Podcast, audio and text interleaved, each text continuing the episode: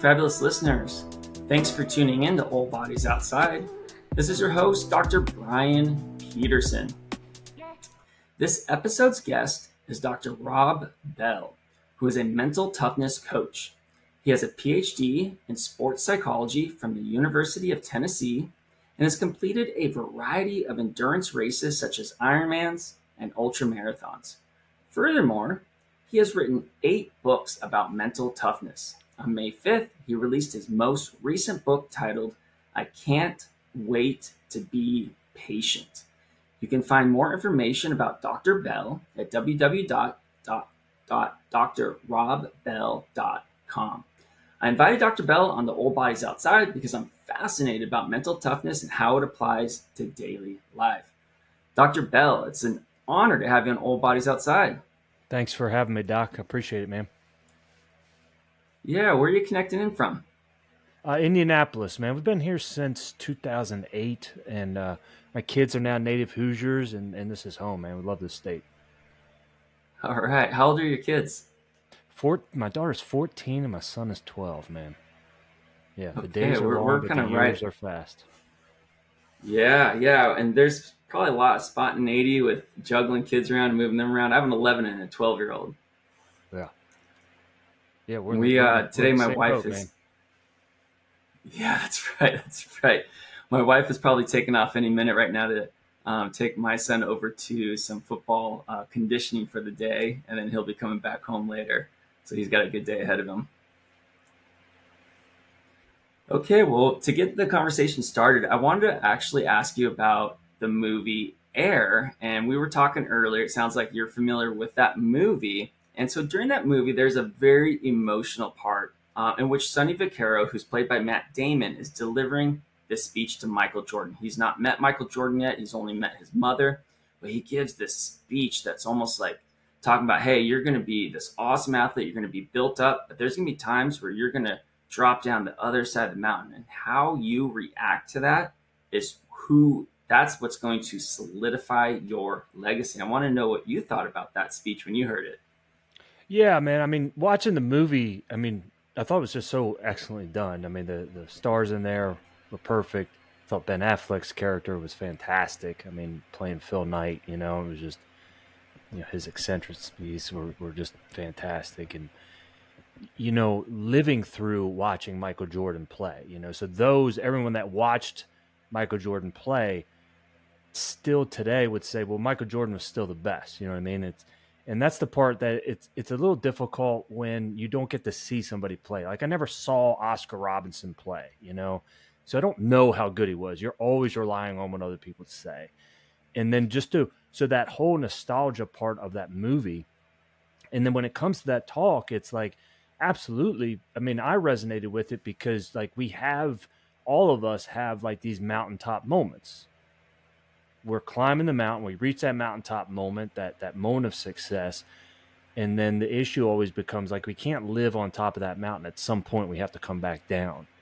And the way that i've always seen especially with those the media will create and tear down whoever that they they want to and that's the power of the media the power of the sports media. And yeah that that speech that he gave uh, very motivating. I thought it was one of the one of the best ones. It was obviously the best part of the movie, and it just uh, it just reminds us though that you know everything is temporary, and it is going to be how we respond and not react to you know the situations and, and difficulties and and the great parts that happen in life as well. I mean that's the part that we kind of forget. We're always talking about overcoming the challenges, and that part is absolutely true but we got to overcome the mountaintop moments, you know, because we have to come back down the mountain. And if you look, I mean, you know, with Everest, most deaths happen on Everest on the way back down the mountain, not on the way up. And that's because what happens after we have success, that even becomes a bigger challenge than than always just striving and trying to climb that mountain. It's how we deal, handle, and cope with with the success part. Yeah, I feel like maybe some complacency might enter as part of that success, possibly. You know, maybe when you're you're climbing back down Everest, you're like, hey, like I've got to the peak, like I'm just, you know, I'm just on a high right now because of my, you know, my achievement, and then maybe you you're not focusing so much on the little steps on the way down and you make an error or something. That's exactly what happens, man. Yeah. And, and same thing like with life, right? Like we, we reached it, man. I got it. We made it. But we don't live there. You know, um, Brett Favre was perfect example when he won the Super Bowl. I mean, he was holding up Super Bowl trophy, and if you really pay attention, multiple people that have won, you know, major championships and, and Super Bowls say the same thing. But he said, "Is that it?" And I was like, what, what do you mean? Is that it? Like, what else could there be for a football player? Winning the Super Bowl should be it." Well, the thing was, is he didn't want it to end, and he knew at that moment, even though it was better winning than it was losing, he didn't want it to end. And at that point, then it was over and so it really, that just, look, it always going to get back to uh, the process that we're going through, the journey that we're climbing, and then how well we're, we're enjoying that rather than just the mountaintop, mountaintop moment, because that will pass and we have to come back down the mountain. Yeah, that mountaintop success is temporary. Um, and I like that you, you brought up that um, focusing on the process and getting back to that. And I think that's something that's really fun as a person, as an athlete, no matter what you're doing, is, you know, focusing on yourself. How can I get better at being, you know, putting on a presentation for work or how I interact as a husband or how I interact as a dad or how I interact with students. I think that, you know, that process and having that level of personal humility and reflection probably goes a long ways. Yeah. It's, you know what? One of the parts about life and, and you being a runner, I mean, you kind of get this as well, man. It's like, you know, you train for the, to do the best you can, like in that race. And, but when you look back, it can't just all be for that race. The reason why is because what are the small things that we're learning like about ourselves throughout that process as well. And I'm not saying like you have to have both, right? You have to have that goal that you're going for. And but then it's always getting back to all right, man, well how how am I recovering? How's the discipline in terms of waking up? How focused am I during those workouts? What am I learning about myself? Am I giving myself that out that I, I don't need to really push it here? Like all those lessons that kind of come in, that that that is what transfers into all parts of our life. It all can't just be for that race and that moment of of hitting the goal, even though it's wonderful. It has to be, and it always gets back to what am I learning about myself in these situations. And sometimes, I mean, I say, especially in those ultra marathons, like you meet yourself, you meet your true self. There's not going to be much, uh, you know, pump up music that's going to be helping you when, you know, you're 60 miles into a 100 mile race and just really sucking. You meet yourself and you don't always like who you meet. That's the problem. But it's like, okay, well, after those experiences, what did I learn about myself and my situation that's going to help me? What are the what are the gaps that I need to look at in my own life that are really going to help me improve and get better. Yeah, that's that's wonderful advice, and I, I can definitely relate to that ultra marathon aspect. I think during ultra marathon, sometimes you even go through kind of multiple deaths where you, are really you're hitting lows, you're hitting extreme lows multiple times, and something that um, I personally think is really important is during those times, my, my motivation might waver. It might um, change, but I have to tell myself stay disciplined. Like, yes, you're in a low spot. That's okay. You're right where you're supposed to be. You're working hard out there, but stay disciplined. Stay on top of your water. Stay on top of your calories. Stay on top of your salt.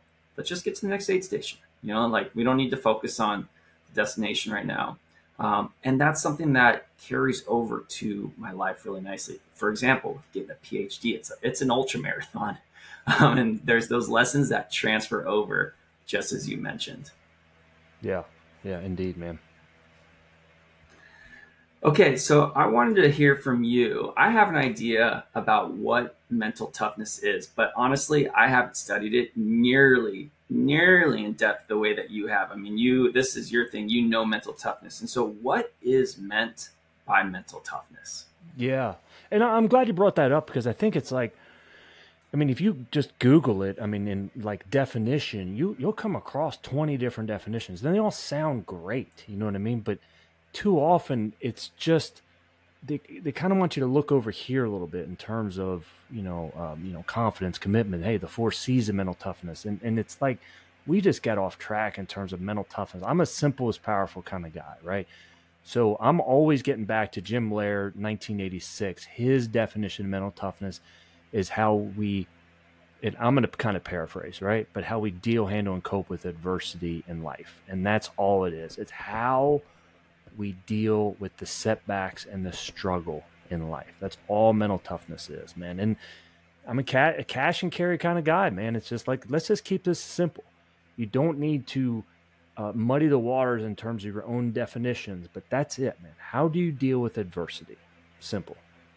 Not easy, but it's yeah. simple. And then there's a lot of factors, and I can always go into it. And there's a lot of factors that go into, you know, mental toughness and what it is and what it isn't and all that. But, you know, I'm happy to elaborate, man. You just lead the way.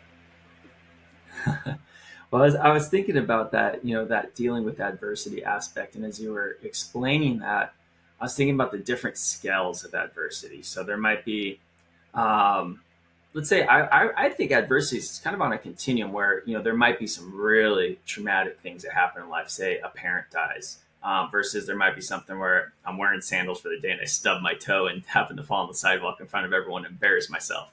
Um, and so there's a lot of different contexts to adversity. And so, how can people be kind of prepared for these pieces of adversity, even if they haven't faced it before. Yeah. Well, I think in life, and that's the beauty of sport in general, is we get the test first and then we get the lesson afterwards. It's not too often in school. It's not like school at all, right? We don't show up and now we're taking the final exam the first day and then I'm going to teach you everything you need to know. It doesn't happen that way. We get the test first and then we get the lesson afterwards. So the power in it is really how do we debrief? How am I able to look at that? How was I able to handle that situation better? And what that requires then, you know, is a lot of coaching ourselves up, allowing others to coach us up.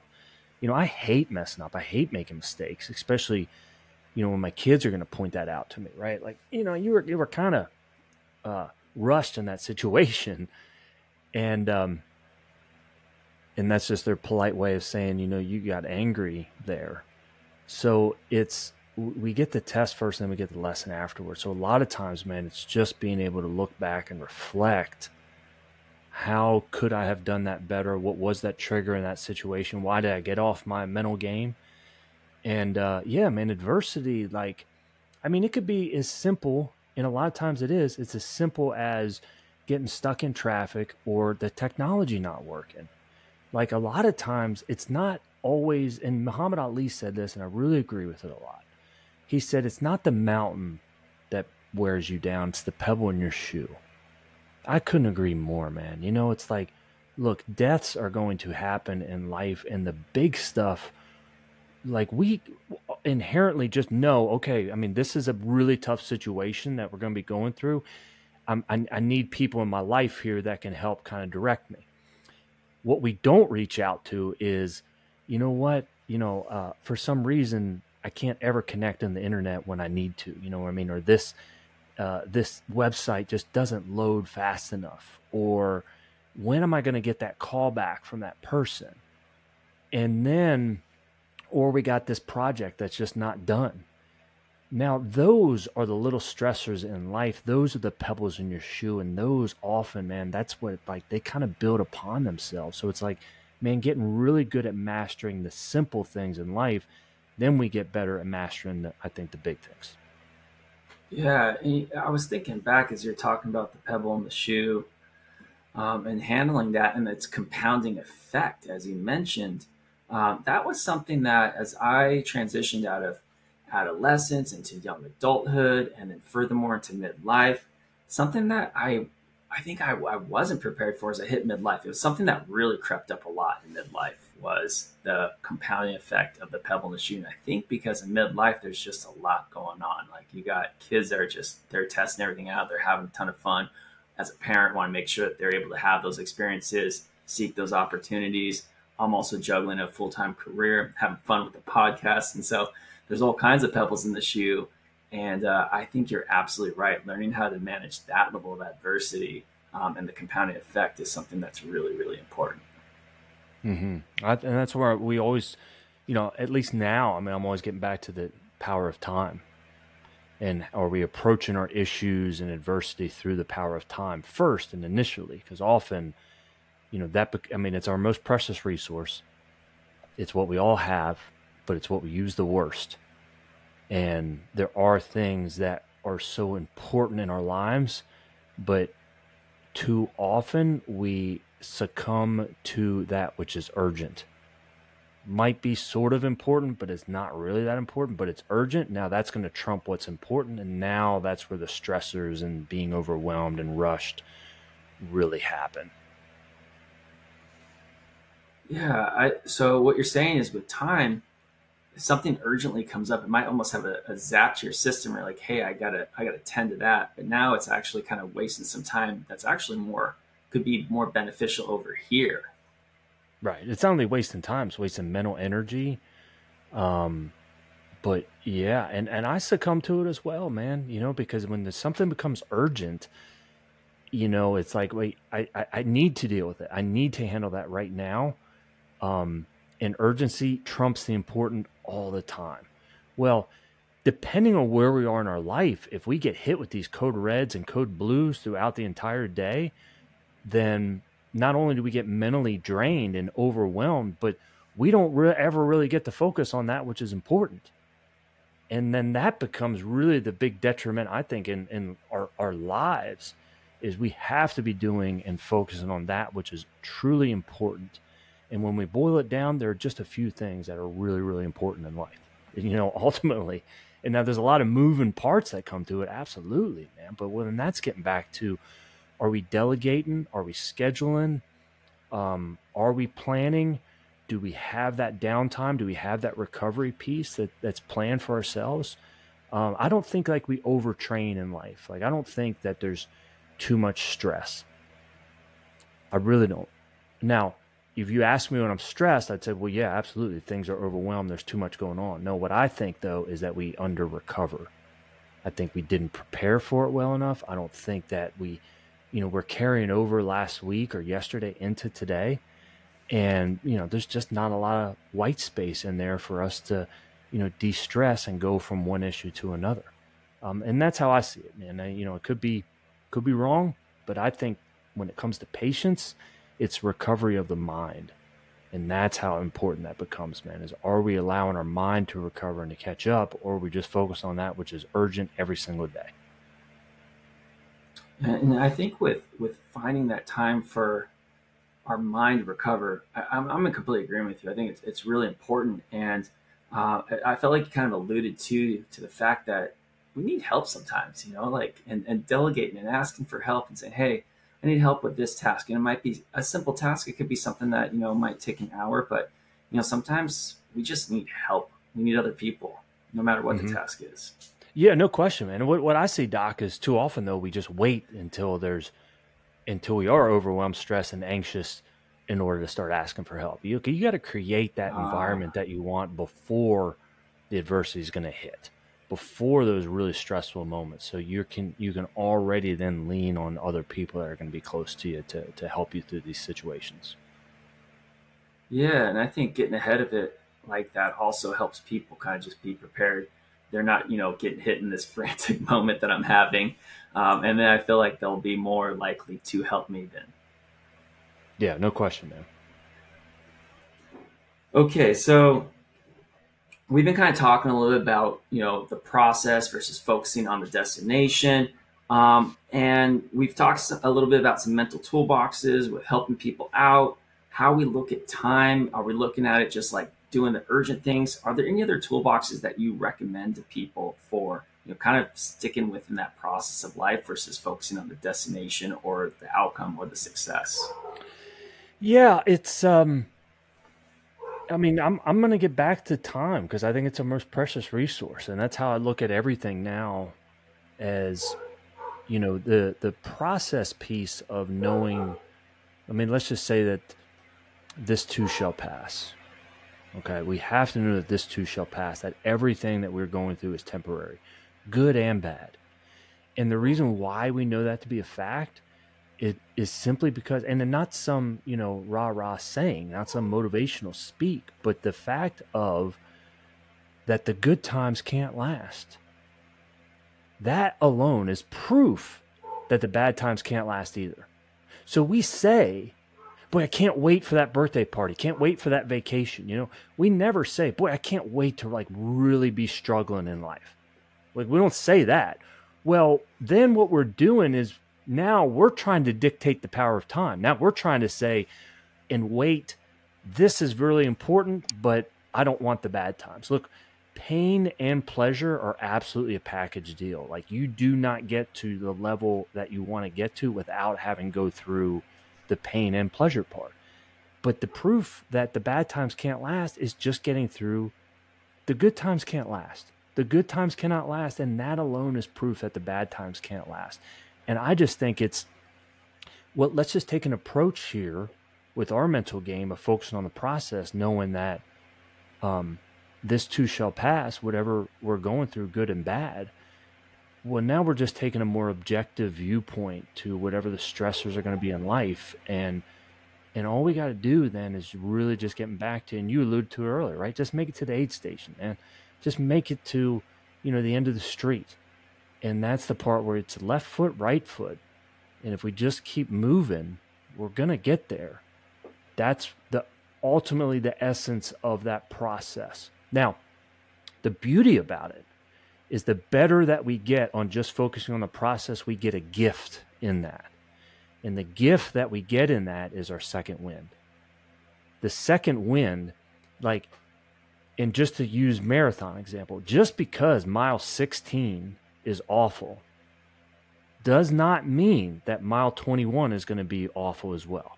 And the reason why is because, you know, we, we regroup, right? You find a rhythm um, you you get that you know whatever it is man you get some calories in you something like that. But too often when i say mile 16 is bad that means the rest is going to be bad as well. And like i just said this too shall pass. Just focus on that man. I think that is what grounds us and gets us into that process. You know by you just saying that i actually was feeling like calmer and calmer because the way that you said you know objectively looking at it, this too shall pass bad times too shall pass. And it's like, okay, like we got this. Like that's achievable suddenly. And before it, like, you know, it feels like, oh my gosh, like where do I even start with this? Now it feels like, hey, yeah, this is achievable. This will pass. Yeah. And I mean, we know, you know, if, if we just look at time as supply and demand, like when we're young, like we have unlimited supply of time, very little demand. Now the demands increase, absolutely. I think the demands now for people that are younger were a whole lot more than when I was younger. You know, there's a lot more going on, but only as we get older do we realize, okay, well now time is limited, and now what happens with supply and demand when um, supply goes down, right? Well, it becomes more precious, becomes more valuable, and that's why we appreciate time because we have the perspective of of getting older and realizing, look how fast that things go um, back to back to the time example, man. And I yeah, I do I, wanted to touch doc, on... like I coach and I love getting on a podcast because I I have to remind myself of these, right? I can't coach myself. And only when I'm speaking out loud, only when I'm speaking truth into it, do I realize like, yeah, Rob, absolutely, man, you were stressed out because you were just focused on what was urgent, not what was really important. Yeah, no, I, I think it's uh, it's really important to be able to kind of hear ourselves, hear what we're doing, uh, to be able to, you know, like you said, reflect and evaluate. So, for example, um, I go to science confer- uh, conferences and I will give an oral presentation. It's like 20 or 30 minutes. I will record myself in advance giving it to see how I'm doing. Like, what, how do I come off? And then that way I can, you know, evaluate like, hey, like I went through that explanation super fast or I missed a critical point I need to remember to do that when I'm actually giving the presentation. Film study, man. Yeah, that's right. I know. Yeah. Film study on my own presentations. That's right. Yeah. it goes a long way. I also want to touch on something that you said earlier too, and that is, you know, I, I get in a habit of I'll be talking to my wife, and it'll be say the middle of the spring semester, say April or so. So spring break has already gone by and now we got the rest of the semester it's got to go through. And I'll be like, babe, I'm just can't wait to go to the mountains this summer and go hiking with you and go camping. And there were, and I, I was getting into a sequence of saying this a lot. My wife eventually said, Brian, are you even like present right now? Like you're just looking to the future, looking to do this. you're you're you're not using your time right now. You're just looking to the future, and it, it snapped me out of it immediately. And that was another kind of great example of um, it's really hard to coach yourself too. And she just hit it for me, and I was like, oh my gosh, you're right. It you know, the, and it's a balance, right? It's not. Um, it's never just one thing. I mean, there's a lot of gray that comes into life, and you know, looking at the future gives us hope. You have to have hope. Hope is powerful, but ultimately, then it's just getting back to um, okay, well, what are the things that I'm doing today, and, and what's the gratitude perspective that I have in this moment that that becomes powerful as well. I agree. Nothing is more important than this day. So it's about preparing for the future, but being able to live in the present. Yeah, and I love that you brought up some gratitude. I think that that's something that is uh, can really help fuel performance in sports too. Is having gratitude towards what what did I personally accomplish today? And it may not even be physical; it might be a mental lesson. But being able to see that and to see how maybe I've gotten a little bit better than yesterday, and then a little bit better the next day, and a little bit better, um, and having some gratitude and seeing that I've done that, but also approaching it with some humility. Yeah, man. I mean, let's, uh, let's get back to time, for instance, right? When we look back on, and somebody just told me this the other day, you know, one of my coaches told me this. It was like, you know, my kids are 14 and 12. Yesterday they were four and two. You know, the days are long, but the years are fast, man. And the clock grows legs when you have kids. If we, you know, and I'm just so, um, my gratitude and perspective is rooted in man i just want to appreciate every moment that i have because now what i see is um not four not even four years right? I see you got you got three more summers you know now that i see okay man you got three spring breaks. And and again right it's focused on that but it's like okay man well let's make sure that every night this week that we're all spending time together like doing this whether it's going to be dinner or something like that that we're all connected because boy those are just the precious times man. And and if if we miss them we, we never get those back and that's where i just look at the power of time again and, and being able to be rooted that moment and focused on hey what is really really important yeah yeah so so the power of time uh, has hit my family this week in a little bit of a different way, but it's it's exactly what you're saying. And so on Sunday, my kids go off to wilderness camp in northern Minnesota for a month. Mm-hmm. And suddenly this week, we're all hanging out, we're playing cards together after dinner. People aren't going off onto their devices, and we suddenly are appreciating our time more because we're not going to be spending the next month together. And it's like, okay, like that's fantastic that we're doing that because y'all are taking off to your camp but when you get back, we need to continue doing that and appreciate our time together and use it wisely. Yeah. It's like the same thing when when we're I mean, and that's a vacation, but it's like when we're all getting ready to get on vacation, do you know how productive we are? Right? I mean, to get everything done. So there's a sense of urgency towards that. And I think you so here's the balance, right? Like you have to approach spending time with the family, playing cards with a sense of urgency. I'm not saying you play cards with a sense of urgency, but what am I doing? I'm planning on that. So I'm making sure that that is going to happen. If you don't plan for it, hey, it just may or may not happen. And why does so it's about approaching that which is important with a sense of urgency, and I call them important urgencies, and then being being patient in the result, being patient in the moment, uh, allowing that moment to unfold. Um, but if you don't schedule it, some something else is going to fill that that void. Yeah, I can see that for sure. I can see that for sure, and that's what's kind of happened in my family this week. Is we, we've really started kind of planning a little bit more for balance this week with each other, um, while yeah. getting them ready for camp and whatnot. But I, I love that you brought up be patient in the moment too. That's that's a really great kind of just mantra. Yeah, I mean, and then again, man, I've never, I wouldn't say never, right? Like I struggle with the big stuff, you know, but I know that stuff's going to work out. What I struggle with is, um, knowing that dinner was supposed to be in five minutes and now it's like 15 minutes later and why, why you know, have you not even set the table yet? like what, what's going on? You know what I mean? I'll get stressed out about the real small things in life. And why is that? Well, it's just how uh, you know it's one of the def- it's one of it's one of my faults, man. Is I'll just get stressed really quick in terms of wanting things to get done, and uh, there was this plan that I had in my mind. And now it's not according to plan.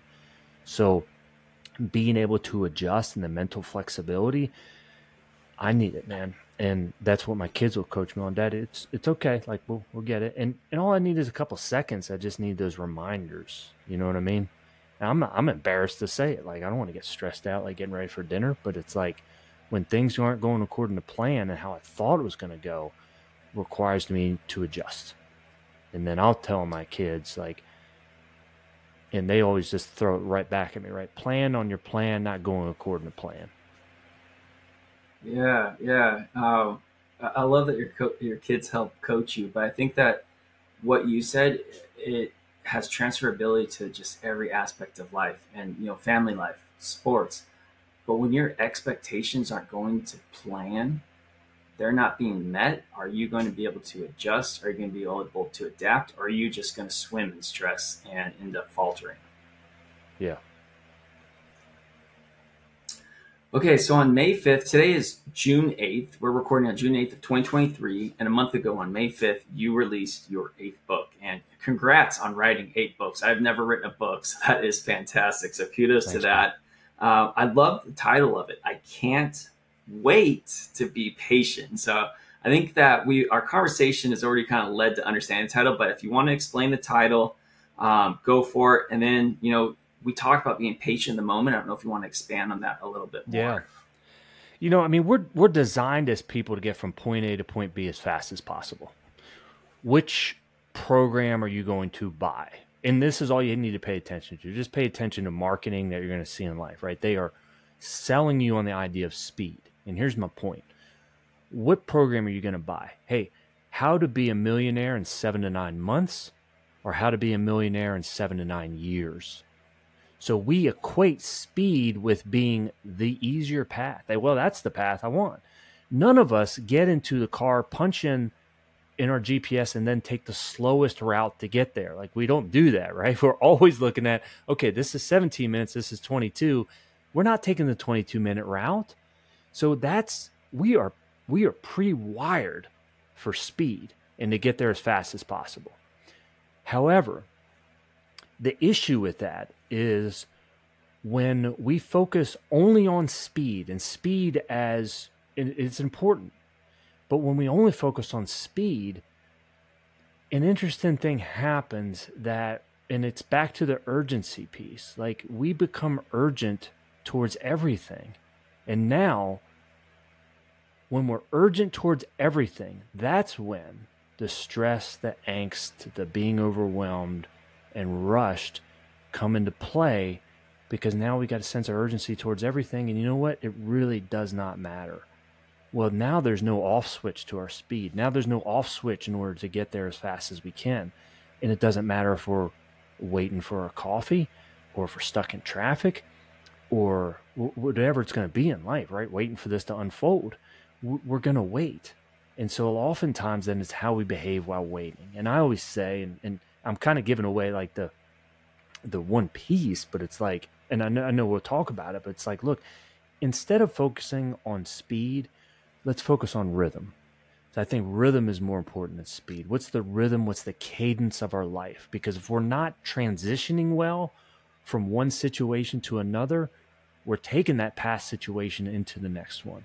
And then that's going to carry over. And then before we notice, it's like, man, so many, I'm just overwhelmed because we haven't we haven't had the off switch. We haven't allowed our mind to recover, to catch up. We haven't debriefed. And we have in our lives this action bias and this speed bias when we really need to get back to what's the rhythm of our life, what's the cadence of life.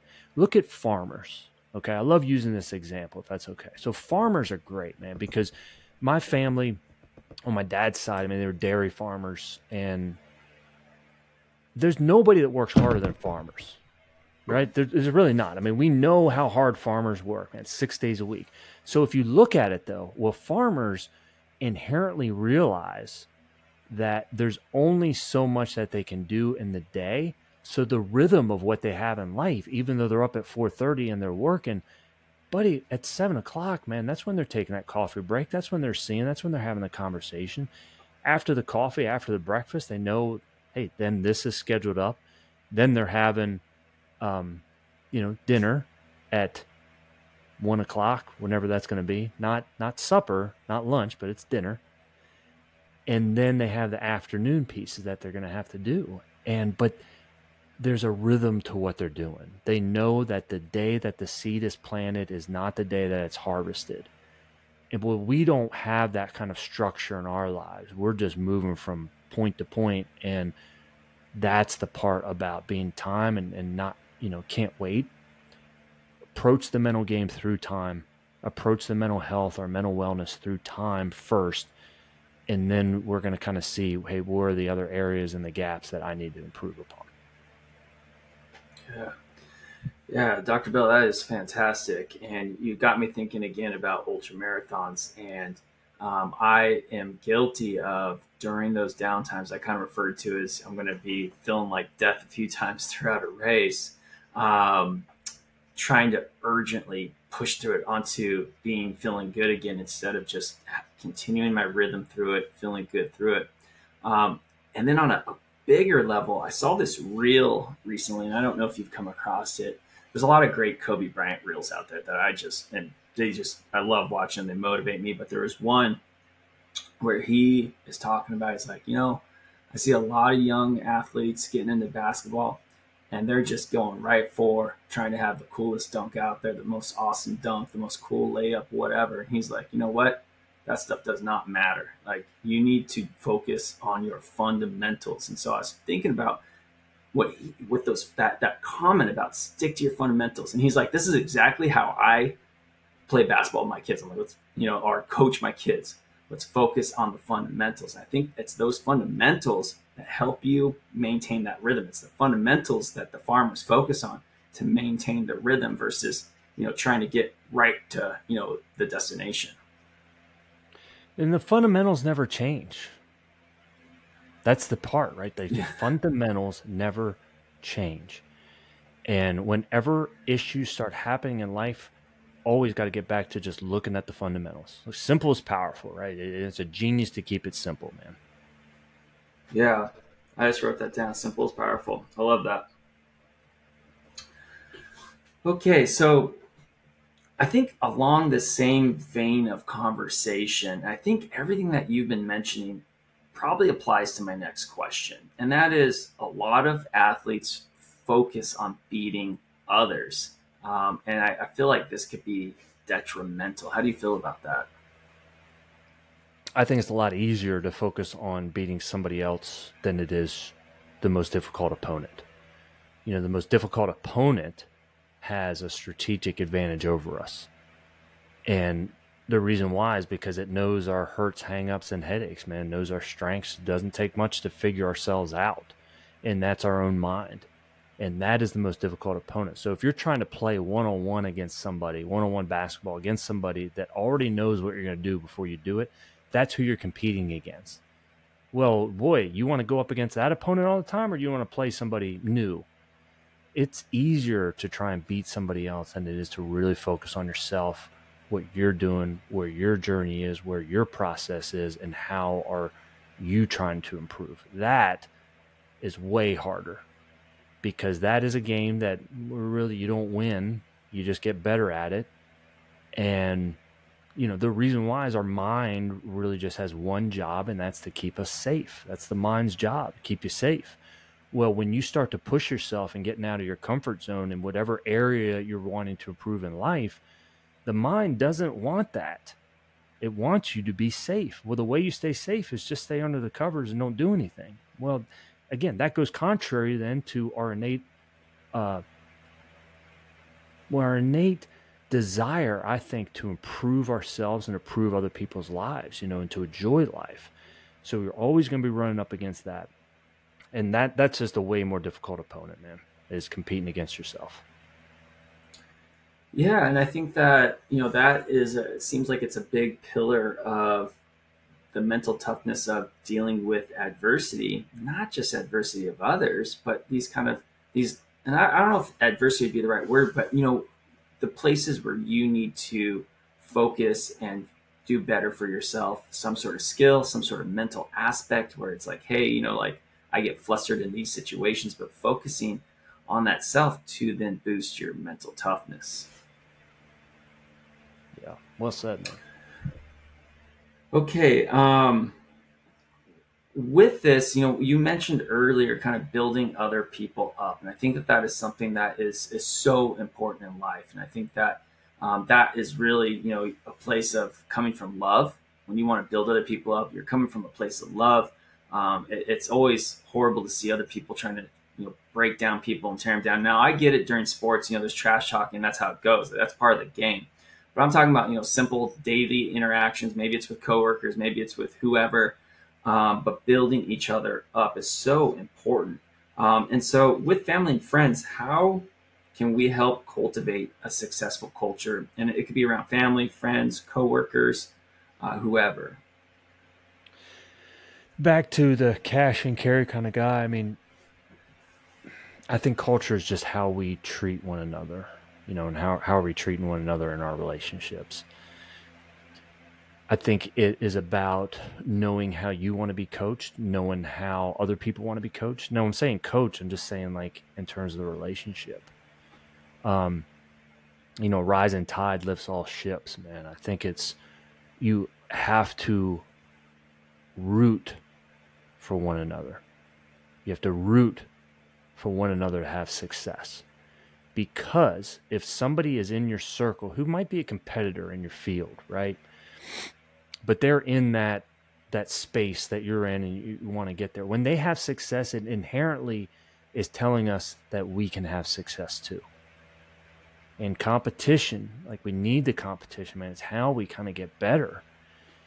And to when you know when to answer the question in terms of like the culture, man, I look at real success as being able to root for everybody. And when you can root for everybody, what that is really saying is, is that everyone can have a piece of pie, that there's enough pie for everybody, and there's not just one slice. If we're operating under the illusion that well, there's just one slice of pie and I better I better get it, uh, we're operating from that mindset that there's not enough and I'm not enough. And well, how how do we get there? Well, then we're going to start dragging people down, pulling people down. Um, and it doesn't mean to not be like confrontational or if there's information out there that's like incorrect, by all means, man. But I'm just talking about for our own sake and sanity, how much are we cheering on other people? How much are we supporting other people? Because that inherently helps us out as well. Yeah. Yeah. I like that you said that when you see someone else be successful, it's like, hey, I can do that too. Um, and now we got culture of success building off of that. That's really cool. Okay, so Dr. Bell, I want to ask you one more question here. So, as I mentioned earlier, you released your eighth book a month ago. And I know that this question might be coming in a little bit early, but have you started to brainstorm your ninth book? I, I love the question, man. I think it's fantastic. And here's why I love that question is even like when I finished a hundred miler, and then I was, um, you know, people were kind of following my friends, stuff like that, and then I think it was probably at the gym. You know what I mean? It was like maybe a week later, or something like that, and then somebody asked, "Hey, well, what's next?" And it's the same exact question, right? Hey, Rob, what's next? And it's like, I think, I really, the quick answer to that is I don't know if I am going to be writing another one. That's how painful this this book was to write because I've written eight of them, I can't be saying the same exact thing that I wrote in book three. Well, how many different ways can you talk about mental toughness, right? Well, that's why the power of patience. Now, I look at patience as the new mental toughness, patience as recovery of the mind, man. Um, the reason why is because it's just like if you watch any kind of championship that gets won, the media does something that they will say before the confetti's already out, you you read the headline. Hey, can they do it again? Hey, can they repeat? Or if it is a team or person that has had success in the past and has won it, what they start to do is now we start to rank them in terms of, hey, where's their legacy? and and that's before the confetti isn't even cleaned up. You know what I mean? I'm about relishing as much as you can in those moments and enjoying that process. That I really don't know if there's going to be a next one when it comes to this one, man. Um, this one was brutal write. It took me 16 months to write it. Um, many, many. It, it was it was an ultra marathon, man, because there are just many times of dark spots of this book not coming together because it's a book of balance. You have to be urgent in life. You have to be urgent towards that which is important, and you have to be patient towards the results. There are times that don't just sit there, do something, but there are more times where it's don't just do something, sit there. Well, it's really tough to make that point, um, and have that resonate with people, you know, in so many words. Um, so that's a long way of saying, man, I really don't know. I'm just going to be staying on on how do I get patience and that message of that's that's the real mental toughness. Yeah, I, I think that was such a fantastic. A lot of things were fantastic in explanation. You point out a lot with you know relishing that you've just released a book, the balance, but also being patient with that book just being released because gosh, uh, yeah, you've written eight books. That there's a lot that you've written on those eight books, but the, being patient during this time period, who knows what new lessons you might come across that you want to share that can help other people that might inform a ninth book. And I think that you know, just jumping right into being like, you know, what's the ninth book going to be? Well, let's let life pan out and see what happens here, and in the meantime, relish it and enjoy the balance of life and uh, I'm sure something will come to you. I mean, you've written eight books, but I think it's it's it's a process and just being part of each moment, and eventually that aha moment will probably come to you. Yeah. Okay. Well, Dr. Bell, this was a fantastic uh, conversation. Uh, I felt like I really related strong to you. I got a big background in sports, and uh, we were able to dive pretty deep into some psychology and some mental toughness, and I really, really enjoyed that. So thank you for coming Absolutely, on the All Bodies Outside.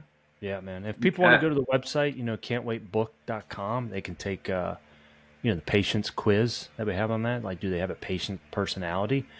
And, um, you know, download the infographics there. So it's cantwaitbook.com, man. Cantwaitbook.com. Fantastic. Fantastic. All right. Well, I'm going to throw on that outro music and we'll call it an episode. Thanks, buddy.